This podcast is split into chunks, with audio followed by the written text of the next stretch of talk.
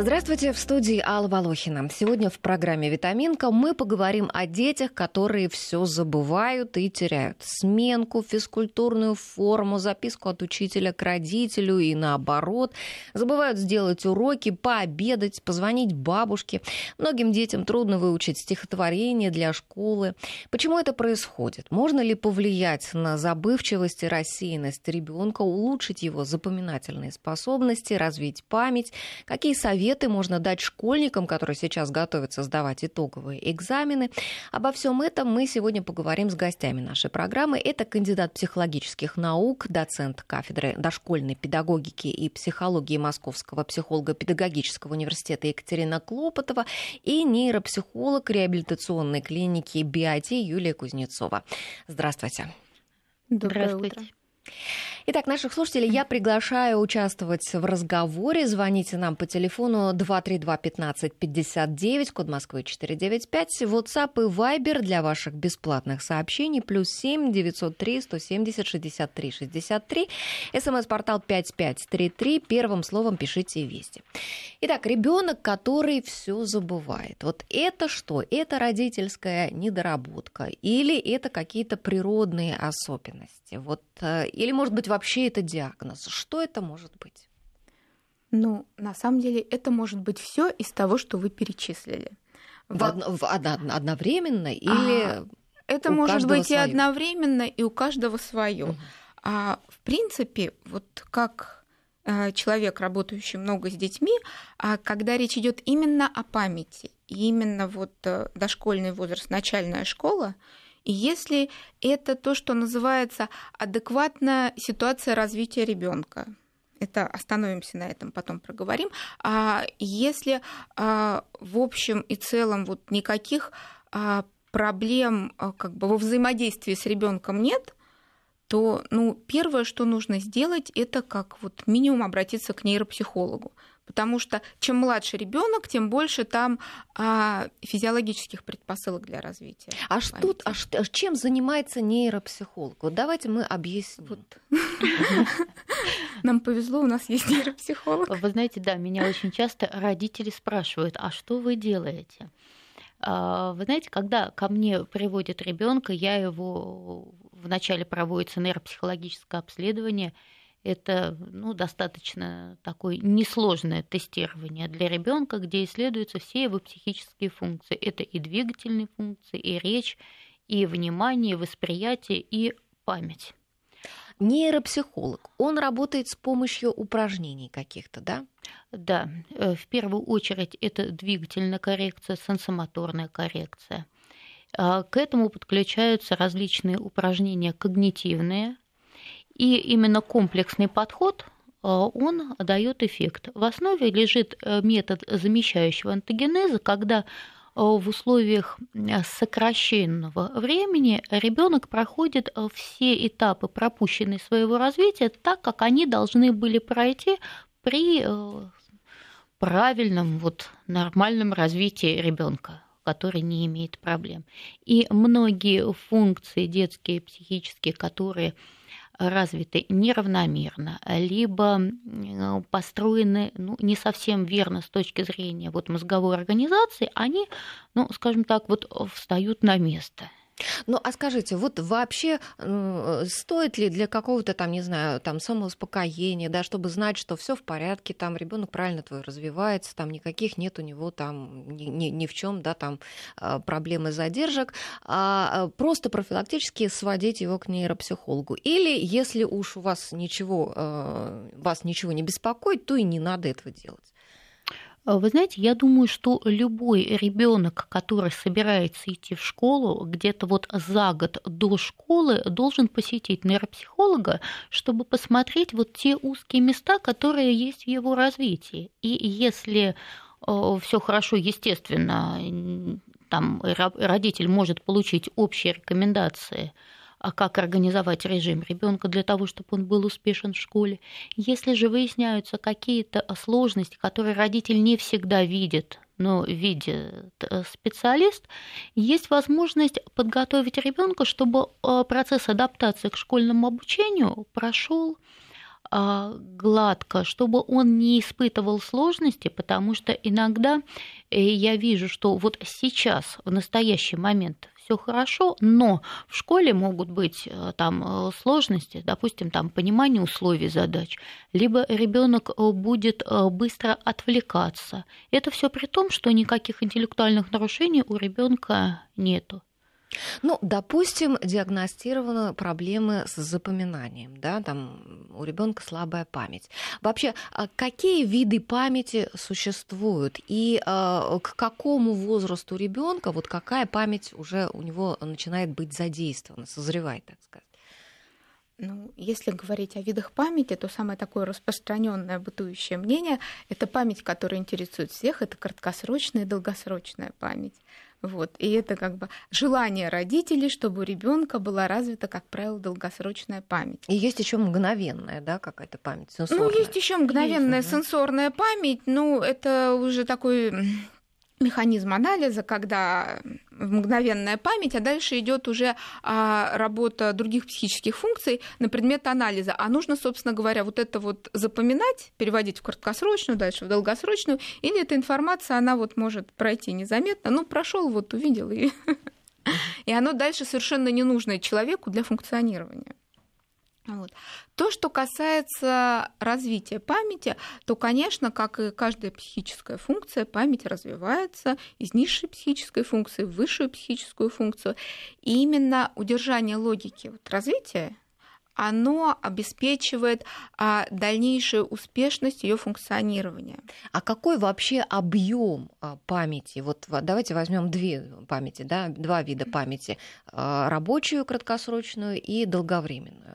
Ну, вот сколько можно одновременно держать информацию? Есть такой замечательный закон Бенгаузера о том, что краткосрочная память – это 7 плюс-минус 2, ну, от 5 до 9. Это что такое? А это объем памяти, и вы совершенно правильно задали вопрос. Это вот то, что знают, в общем-то, все, кто так или иначе сталкивается с психологией. Вопрос, что это такое? Вот это 5 предметов, 5 строчек, 5 книжек, которые должен запомнить ребенок, это краткосрочная память. Поэтому ситуация такова, что вот прям однозначно сказать, что вот объем краткосрочной памяти это столько-то единиц запомненных, объем долгосрочной памяти это столько-то единиц запомненных нельзя. А память это процесс развивающийся. А есть исследования, которые говорят, например, что в первом полугодии ребенок способен запоминать 2 предмета. Ну, 2 каких-то единицы. Имеется в виду младенец. Младенец, да. Младенец до 6 месяцев, 2 предмета. Это целая серия очень больших исследований, когда предъявляют 2 предмета первично, потом предъявляют 2 предмета вторично и смотрят, на чем он больше задерживает внимание. Это не считаются родители, допустим, за эти предметы? Считаются.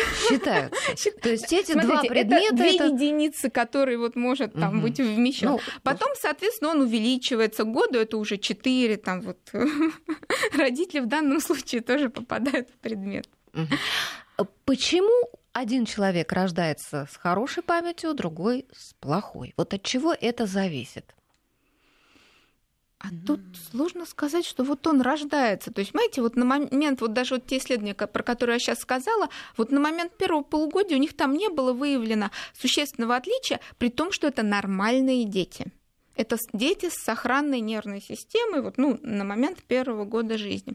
А дальше, понимаете, вот мне понятен ваш вопрос и вопросы родителей. Это развитие психической функции. Сначала у ребенка память непосредственная. И смотрите, вот если мы говорим о дошкольниках, то в 3-4 года, что, как правило, все говорят про память ребенка.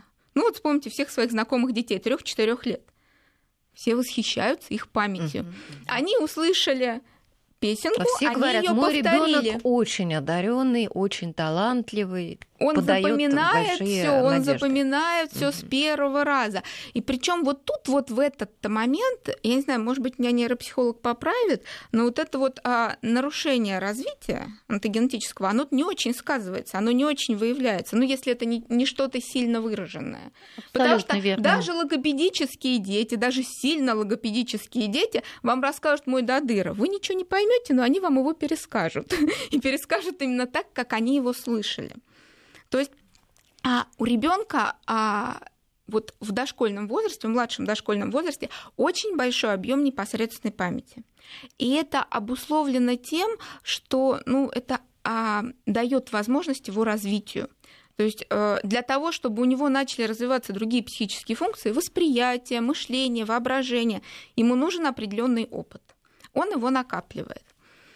А в какой момент начинают родители жаловаться, что он ничего не помнит? Вот. Но в школу ребенок когда идет? Начальная школа. Да. А что происходит? Вот что было в дошкольном возрасте и что изменилось в начальной школе? Ну, в школе появились обязательства. В школе появилась задача запомнить. И, собственно говоря, мы подходим к тому, что непроизвольная и произвольная память. А непроизвольная, она связана с целым рядом функций. То есть то, что мне легко, приятно, интересно, я легко беру и запоминаю. Вот нравится мне с мамой читать книжку, я ее легко запоминаю. А ритмичное стихотворение, я его легко запоминаю, потому что, в принципе, все ритмичное, оно запоминается даже на сенсомоторном уровне где-то. А в школе появилась задача, и нужно приложить усилия. И вот это очень сложный момент, когда нужно приложить усилия, то есть это требует организации своих психических процессов. Возвращаясь к более раннему возрасту, когда можно родителю понять, что у ребенка проблемы с памятью? Вот в принципе какую-то такую вот предварительную диагностику родительскую, такую на любительском уровне, когда можно провести? Когда уже нужно как-то беспокоиться? Ну, психолог может это выявить где-то начиная с 5 лет.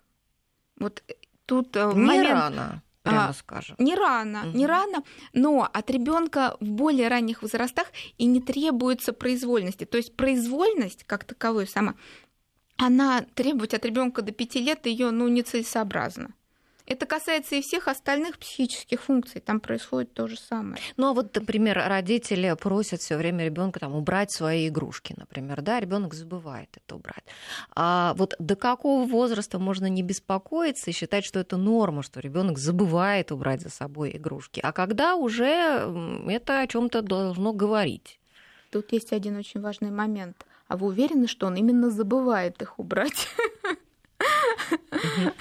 А как понять, вот забывает он или нет, или он не хочет? Вы знаете, вот абсолютно верно, что способность к волевому усилию, она у дошкольников, у детей 3-4 лет, она достаточно еще не развита. Можно говорить о том, что ребенок уже целенаправленно может что-то делать, у него развиваются воли. Это уже в старшем дошкольном возрасте, где-то начиная вот после 6 лет. Но вот я думаю, что касаемо проблем с памятью, все-таки вот возвращаясь к этому, что можно заподозрить, что есть проблемы и в более раннем возрасте, в возрасте 3-4 лет даже. Вот это не значит, что это ставится какой-то диагноз, безусловно, ребенку, но родитель может увидеть первые звоночки. А дело в том, что... А какими они могут быть? Вот что это такое? Когда ребенок маленький, когда ему полгода, что такое его память? Это больше момент узнавания. То есть то, что он когда-то видел предметы, и потом он видит, видя их вновь, он их узнает. Но... вот такая память, как воспроизведение, то есть возможность целенаправленно воспроизвести образ, вот в том возрасте достаточно не развита.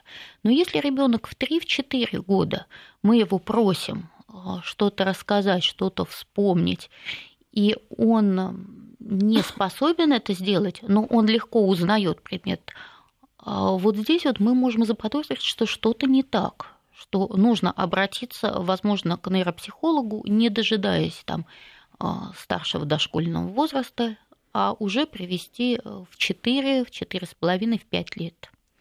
Наши слушатели уже присылают свои вопросы. Вопрос такой. Ребенок заканчивает 2 класс, гиперактивный. На уроках отвлекается, быстро утомляется, дома не может себя собрать, усадить за уроки.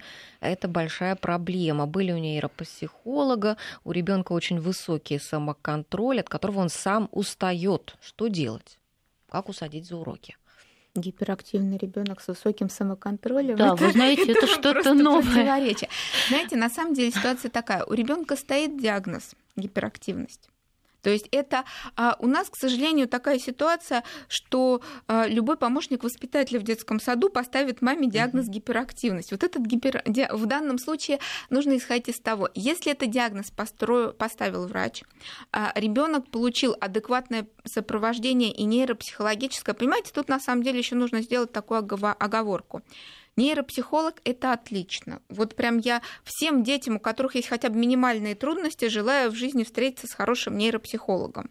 Но нейропсихолог – это специалист узкий. Их достаточно мало. Поэтому вот тут еще возможность сопровождения ребенка нейропсихологом. Очень далеко, не в каждом дошкольном учреждении, не в каждой школе и даже не в каждой поликлинике есть нейропсихолог. Ну, в данном конкретном случае с ребенком сходили к нейропсихологу. Ну, нейропсихолог не ставит диагноз. Понимаете, вот диагноз дефицит внимания и гиперактивности должен поставить врач. И врач должен решить, нужно ребенку медикаментозное сопровождение или достаточно только нейропсихологической коррекции. Так, а врач – это невролог. Да, врач. Невролог обязательно. Да. То есть получается, что мы можем маме ребенка, которая задала вопрос, посоветовать обратиться еще и к нейропсихологу, то есть к неврологу. И невролог, возможно, даже может выписать какие-то и препараты, да? Ну, вначале невролог, безусловно, назначит целый ряд исследований. Это УЗИ сосудов головы, это, возможно, рентген шейного отдела позвоночника. Исходя из этого, ребенку будет назначена либо неврологическая какая-то медикаментозная поддержка, и рекомендовано, если невролог сочтет нужным, обратиться действительно к нейропсихологу, потому что вот такая вот проблема, как вот озвучила мама, что это синдром дефицита внимания и гиперактивности, в чистом виде вот, действительно встречается не так часто. А на самом деле там причин может быть много. Это может быть и быстрая утомляемость, когда ребенок теряет возможность от перенапряжения, от излишнего там, физического, психического напряжения, возможность саморегуляции, и у него идет усталость вот, по типу вот такого вот нарастания возбуждения, вот, что, скорее всего, ну, мама и описала говорит. Это, да. А второе – это то, что ребенок не способен к каким-то волевым действиям и себя удерживать. И вот в данном случае здесь больше, на мой взгляд, идет речь о том, что необходим невролог.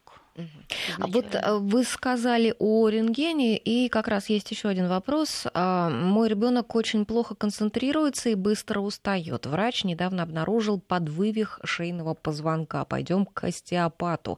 Что нужно еще сделать нам в этом году, идти в школу? Вы знаете, в данном случае это, безусловно, остеопат, это невролог. И любые изменения в шейном отделе позвоночника, они так или иначе затрагивают деятельность мозга, потому что происходит обеднение мозга кислородом, питанием, и, соответственно, возникает дисфункция отдельных участков коры головного мозга, которые отвечают за те или иные психические функции. И чтобы это в зависимости дальше вот эту симптоматику убрать, нужен комплексный подход, вот, в частности, как вот в нашей клинике. Это и нейропсихолог, это и логопед, и посещение остеопата должно быть достаточно регулярным. А куда попадает информация, вот в какой вид памяти? Да? Вот как понять, что вот ребенка уже она в долговременной памяти, какая-то важная информация, да, там, касающаяся, например, учебы, или все равно нужно еще возвращаться там, к этому, там, не знаю, ну, стихотворению, например, да, и еще его там заучивать? Тут нужно понимать, что, знаете, это вот еще Ларошфуко сказал, я еще с университета это помню, что все жалуются на свою память, но никто не жалуется на свой ум. Чем старше становится ребенок, тем в большей степени все психические функции между собой связаны. И на самом деле даже уже в начальной школе очень сложно отличить, где память, где мышление, где восприятие, где внимание. Вот. И то, о чем вы спросили, да, это можно выявить. Смотрите, если информация у ребенка сохранилась, то он ей может свободно апеллировать. То есть он может пересказать, например, да? Вот пересказать нет, это не показатель, а употребить эту информацию в другом контексте. То есть... Ну, по математике, например, да, там, задать ему, например, с другим условием задачу. С другим условием задачу, да, на другом содержании, другого типа. То есть вот тогда мы можем сказать, что да, это у него осталось в долгосрочной памяти. А вариант того, что это спрашивать через какой-то промежуток времени, мы тут можем только констатировать, что да, вот он это как бы эту информацию он проработал, мы у него спросили через неделю, помнит, спросили через 2, помнит, спросили через 3, забыл, ага, за 3 недели не запомнил. Поэтому это такой не очень продуктивный способ, а вот способность ребенка применять вот эту информацию в других условиях, да, это некоторая гарантия того, что оно у него встроилось в его мыслительные процессы, и он дальше при необходимости сможет этим воспользоваться. Угу. Какие факторы влияют на память? Давайте вернемся к этому вопросу. Здесь режим дня очень важен. В первую очередь, наверное, у здорового, сохранного ребенка. Да, тут на самом деле много факторов, начиная от таких просто вот организационных режим дня, питание, там. Ну, а питание? Давайте вот последовательно каждый пункт мы обсудим. Режим дня каким должен быть, чтобы у ребенка нормально формировался развитие памяти? Смотрите, это в любом возрасте должно быть адекватное возрасту соотношение там, сна и бодрствования, умственных нагрузок, двигательных нагрузок. То есть режим дня должен обеспечивать энергетическое функционирование ребенка. Достаточный отдых. То есть, если мама знает, что ребенок быстро устает, любое физическое или психическое напряжение должно потом сопровождаться отдыхом. Это не обязательно. Должен быть сон, это должно быть переключение на более спокойную деятельность, если ребенок был занят чем-то активным. Ну, а вот сейчас многие дети уже с самого-самого там, раннего возраста, родители, например, им там дают какие-то гаджеты электронные, да, там планшеты, там свои телефоны играть и так далее. Вот это какое-то влияние оказывает? Вы знаете, я вот как нейропсихолог, честно говоря, против гаджетов, например, в дошкольном возрасте, ну и в школьном тоже я за то, чтобы их ограничить. Потому что, несмотря на то, что родители рассказывают часто, что вот это имеет развивающий эффект, на мой взгляд, вот с точки зрения нейропсихолога, развивающий эффект гаджетов, он достаточно ограничен. Потому что ребенок работает, во-первых, в плоскости, затем то, что происходит при играх, достаточно предсказуемо. И идет обеднение сенсорного развития, восприятия мира во всей его полноте, в различных модальностях, из-за того, что ребенок занят фактически тем, что вот он смотрит на экран и там пальчиком двигает. Он в это время не получает адекватного не двигательного развития. Он не может пощупать все те вещи, которые видит на экране. Он не может почувствовать запах. Очень много ко мне приходит детей, которые с трудом описывают предмет, но они его узнают на картинке. Ну что ж, сейчас мы прервемся на 2 минуты на новости и вернемся к разговору. Итак, возвращаемся мы к обсуждению вопросов о том, почему дети что-то запоминают легко, а то, что нужно, часто запоминают очень трудно. Говорим о том, что влияет на память, какие факторы. Вот до новостей мы уже коснулись режима дня, того, что это очень важный вопрос в формировании памяти хорошей, крепкой. Недостаток полезных веществ в питании. Вот давайте еще об этом поговорим. Вот какие продукты, допустим, полезно ребенку давать, чтобы у него там хорошо все развивалось, память укреплялась и так далее? Ну, вы знаете, во-первых, питание должно быть разнообразным. И это не должны быть постоянные булочки, макароны, вот то, что в основном любят наши дети. Сладости. Чипсы, газировка. А сладости, ну, они тоже не должны, естественно, быть основной пищей, потребляемой ребенком. Это должны быть овощи, это обязательно должно быть мясо и те продукты, которые содержат в достаточной степени витамин В, потому что витамин В, он важен для развития нервной системы и в том числе и, безусловно, для памяти. Ну, а вот, допустим, витаминные комплексы, если давать, где вот как раз содержится там комплекс витаминов В, там и В6, В12 и так далее. Знаете, мне сложно ответить на этот вопрос, потому что, вот, на мой взгляд, это все-таки медикаментозное лечение, и витаминные комплексы должен назначать все-таки специалист. После, врач, наверное, того, как сделаны анализы. Безусловно, да? Чтобы не навредить. Так, хорошо. Какие еще факторы влияют на память? Ну, вот, например, наследственность как-то влияет на это? Вы знаете, вот я думаю, что, по крайней мере, насколько вот учили нас всегда, то, что любая психическая функция, она состоит из двух частей. Первое – это то, что определённо наследственно, а второе – то, что привнесено воспитанием и средой, и развитием. Безусловно, наследственность, она важна, но она не является определяющим всё-таки. Ну, то есть, вот, например, если родители там с высшим образованием или если родители со средним образованием, вот как-то это будет влиять на объем памяти ребенка?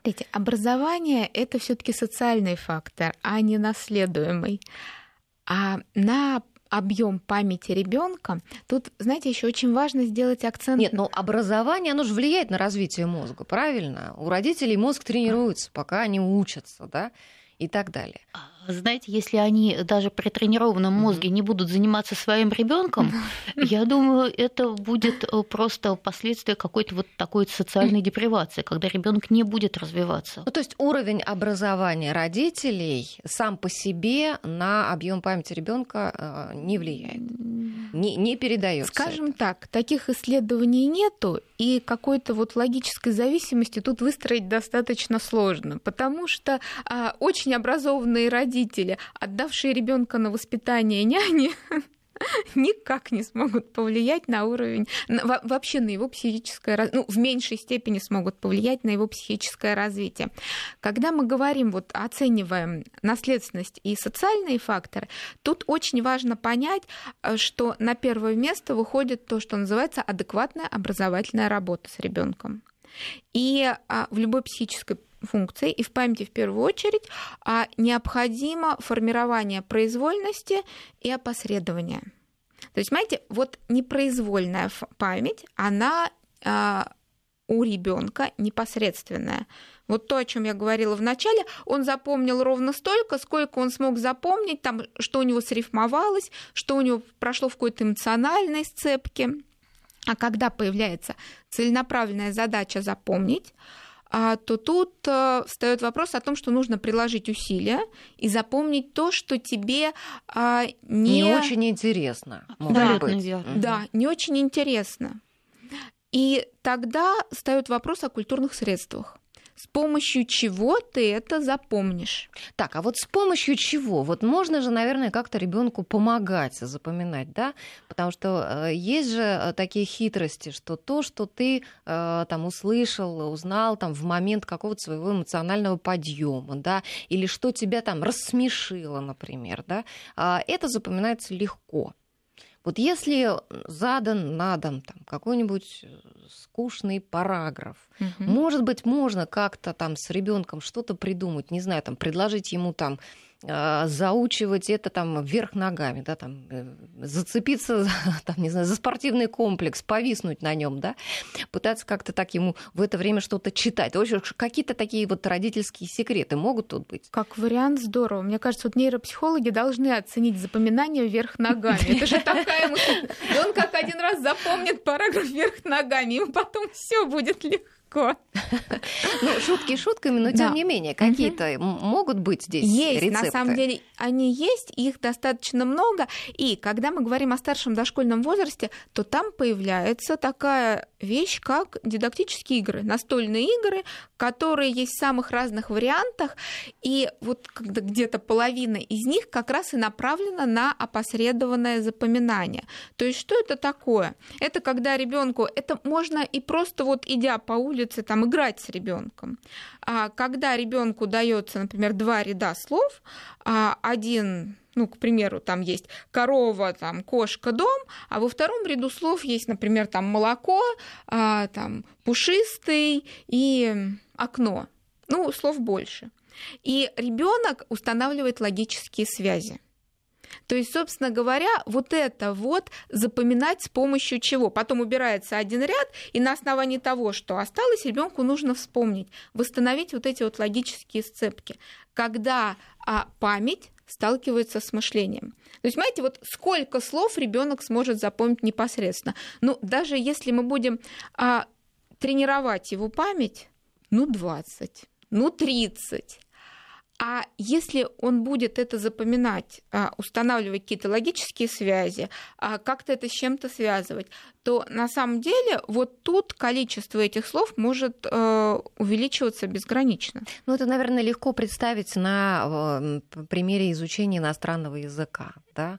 Потому что там слово какое-то с картинкой, может быть, с какой-то песенкой, да, там всегда легче запоминается. Да, конечно, то есть это такой приём, который на самом деле в образовании очень широко используется. Ну а вот, например, родители, которые вот активно занимаются своими детьми, там часто могут расстраиваться, что мы там вот повезли куда-то на экскурсию ребенка, может быть, там даже в другой город или даже в другую страну, а ребенок ничего не запомнил. Ничего. Получается, что все это было зря или не зря? Вы знаете, я думаю, что, во-первых, это не зря. В любом случае, это впечатление для ребенка. Но вопрос в том, что если мы хотим, чтобы ребенок запомнил что-то конкретное, мы должны обязательно обратить его внимание, перевести то, что он должен запомнить, вот в фокус внимания. Мы должны связать новые знания с его предыдущим опытом, потому что тогда возникает осмысленность памяти, и события действительно запоминаются. Мы можем применить такой прием, как, например, сравнение, когда мы новые знания или новые впечатления связываем и сравниваем с тем, что уже было. Мы можем поиграть в игры, вот как говорила Екатерина. А ребенок запоминает действительно то, что для него новое, то, что эмоционально окрашено в первую очередь. Вот родителям кажется, что это очень интересно, а выясняется, что... Это еще один важный момент – это вопрос мотивации. То есть, собственно говоря, а зачем ему это запоминать? И тут на самом деле вот при всем желании родителей сделать хорошо, некоторый груз ответственности лежит на них. То есть экскурсия — это замечательно, но если вы хотите, чтобы у ребенка осталось некоторое содержание после этой экскурсии, то эта экскурсия должна быть адекватна его возрасту.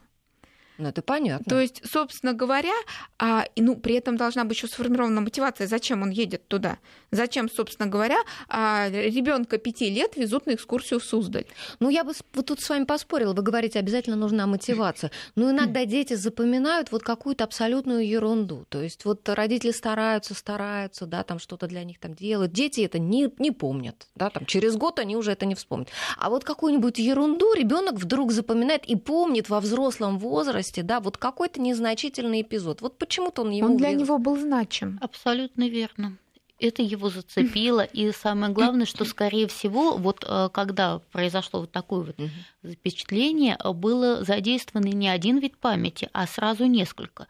Например, это был и зрительный образ, и слуховой, еще замечательно, если какой-то там обонятельный добавился образ.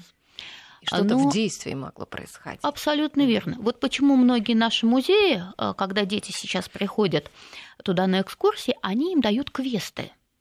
Да, это действительно новый метод, который детей очень интересует и способен им помочь освоить какую-то новую для них тему. Еще один небольшой у нас, одна небольшая пауза в эфире. Я напоминаю, у нас в студии кандидат психологических наук, доцент кафедры дошкольной педагогики и психологии Московского психолого-педагогического университета Екатерина Клопотова и нейропсихолог реабилитационной клиники БИАТИ Юлия Кузнецова. А вот какие советы по запоминанию можно дать школьникам, которые сейчас готовятся к выпускным экзаменам? Это 9, 11 класс, в начальной школе тоже сейчас есть экзамены. Ну, когда речь идет уже о старших дошкольниках, то, собственно говоря, здесь уже память должна быть полностью сформирована как психическая функция. Нет, мы про школьников с экзаменами. Про старших. Я про школьников, да, я оговорилась. Да. И, собственно говоря, основная, скажем так, ее сила в том, что они умеют пользоваться средствами. И что тут может выступать в качестве средства? Основным средством для них является структурирование материала. Потому что, вот, как мы уже говорили, заучить можно один объем, но если у тебя есть какая-то логика запоминания, то тут объем становится безграничный. То есть, например, вот тот же самый план текста – это средство запоминания. Рассчитывать на то, что ты можешь выучить там какой-то параграф, это занимает очень... Можно сесть и выучить там 10 страниц наизусть и воспроизвести их, но это займет гораздо больше времени, чем если один раз прочитать и составить план. Вот. А то же самое... Вот... Ну, а вот техники какие, да, допустим? Вот сколько раз нужно прочесть текст, насколько его отложить, потом к нему вернуться, там, как-то пересказать? Вы знаете, вот существуют кривые забывания, которые говорят, что через час у нас остается только 40% информации, а через 6 дней там их остается порядка 20%. Вот чтобы все-таки сохранить возможное большее количество информации, рекомендуется следующее. В день, когда мы прочитали, узнали новую информацию, ее обязательно нужно повторить. Затем тот же самый повтор должен быть на следующий день, потом еще через неделю, а потом через 3 месяца. И вот это позволяет нам сохранить объем воспринимаемой информации вот порядка 50%. Забывание все равно происходит. Поэтому готовиться к экзаменам, конечно, нужно было с начала года постоянно все это повторять. Это понятно. Вот что делать сейчас, да, когда мы это не успели? Ну, во-первых, действительно, это нужно структурировать информацию, и, возможно, чем больше будет построено логических связей между информацией, тем лучше будет запоминание. А вот есть еще такой совет о том, что, чтобы что-то хорошо запомнить, нужно поспать. То есть вот ты выучил какой-то объем, да, информации, ты ложишься спать, и во время сна из кратковременной памяти это переводится в долгосрочную память. Вот работает это? Вы знаете, это работает в том случае, если, во-первых, мы повторили перед сном, перед тем, как лечь спать, и утром повторили еще раз. Но в большей степени работает такой прием, когда мы не садимся учить вечером и встаём, не садимся учить утром и встаём вечером, а когда мы учим информацию маленькими порциями. Мы учим порядка 20-25 минут, потом делаем 5-минутный перерыв. Может быть, даже какую-то зарядку, физические упражнения. Конечно, да? Переключение замечательно для этого. А потом вот такими маленькими перебежками продолжаем наше обучение. И вот как раз за время вот этих вот маленьких перерывов информацию, которую мы уже изучили, она переводится из кратковременной памяти в долгосрочную. Наверное, еще очень важно для тех, кто сейчас готовится к экзаменам, хорошо высыпаться. Да, может быть, трудно, времени не хватает, но это тоже необходимо. Это основная задача, потому что если ребенок не выспится, у него будет истощенная нервная система. Если у него будет истощенная нервная система, как бы он ни готовился, то есть, знаете, вот физиология, она всегда первична. Я бы тут еще на самом деле вот уже взрослым детям 10-11 класс посоветовала прислушиваться к себе. Потому что индивидуальные особенности тоже никто не отменял. И кто-то может, кому-то нужно там более часто повторять, кому-то, может быть, действительно нужно перед сном прочитать и заснуть. То есть вот быть внимательными к своим индивидуальным особенностям, потому что есть какие-то универсальные вещи, а есть то, что вот я про себя знаю, да, и я это учитываю, когда готовлюсь. А вот мнемотехники вот какие-то для детей какого возраста могут применяться? Знаете, практически для любого. Для школьников, безусловно, они наиболее актуальны, и я думаю, что задача родителей научить их таким мнемотехникам. Ну, а давайте, может быть, хотя бы какие-то примеры приведем, какие можно использовать техники. Ну, давайте вот такие вот общеизвестные, наверное, прием, как всяческие запоминалки, когда мы облегчаем восприятие информации, запоминание. Ну, например, там вот правила исключения, какие там, где пишется «ы» после буквы «ц». Цыган подошел к цыпленку на цыпочках и цыкнул «цыц». Вот такие вот. Там каждый охотник желает знать, где сидит фазан. Это общеизвестные, но любой родитель может обучить своего ребенка составлению таких вот индивидуальных узелочков, таких вот на память. Еще я знаю, что очень тоже помогает, когда ты во время того, когда ты что-то заучиваешь, да, ты руками, может быть, что-то показываешь, да, там, может быть, там слова в английском, тоже какие-то образы, да, нужно нарисовать. Ну, чем больше задействовано модальности, тем понятно, что более активно работает мозг. Так, а если вот ты ходишь по комнате, допустим, ребенок ходит по комнате, вот это помогает запоминать? А вот, знаете, кому как? Да. Потому что у нас существует вот память аудиальная, слуховая, то есть существует двигательная память и существует зрительная память. И, как правило, у человека в большей степени задействуется 1-2 вида памяти. И именно их нужно задействовать. По последним исследованиям я читала, что как раз уже сейчас ученые склоняются к тому, что это не особенно работает, что прям вот все делятся на какие-то там вот у каждого свой канал. Это вот как раз и есть те самые индивидуальные особенности, которые вот в старшем школьном возрасте уже нужно уметь учитывать. То есть кому-то, когда он ходит, он заучивает лучше, а кто-то, когда начинает ходить, он больше рассеивается, то есть он менее концентрируется. Кому-то, может быть, может помочь, если играет какая-то тихая музыка. Абсолютно верно. Может помочь, у кого развита в достаточной степени слуховая память, проговаривание одновременное вслух. У кого развита зрительно-моторная, это когда мы пишем заметки. Но вопрос, опять-таки, в том, что мы хотим достигнуть. А вот физическая зажатость тела, да, напряженность, вот она мешает запоминанию? Она очень мешает. То есть ребенок, конечно, должен быть расслабленным, потому что любая зажатость – это есть то или иное состояние стресса. А в состоянии стресса возможности памяти снижаются. То есть, может быть, если ребенок напряжен, нервничает, да, торопится, да, не успевает он что-то выучить, может быть, ему даже как-то там помочь, может, родитель какой-нибудь ему там массаж там сделает, да, там как-то по спинке погладит. Можно предложить массаж, можно предложить дыхательную гимнастику, которая хорошо снимает зажатость. Да. Вопрос от слушательницы. Мальчик 7 лет, дошкольник, очень медленно все делает, постоянно отвлекаюсь, очень много разговаривает, пересказывает мультфильмы, случаи и так далее.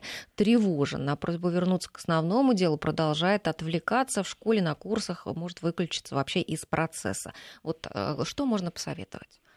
Знаете, я предложила бы в первую очередь прийти к нейропсихологу, посмотреть, что за этим стоит, потому что симптом может быть один, а причины разные. И также посетить невролога. Ну, то есть, судя по тому, что там сказали, там очень сильная эмоциональная доминанта у ребенка присутствует. Поэтому тут нужно ребенку показывать специалисту и разбираться конкретно в ситуации.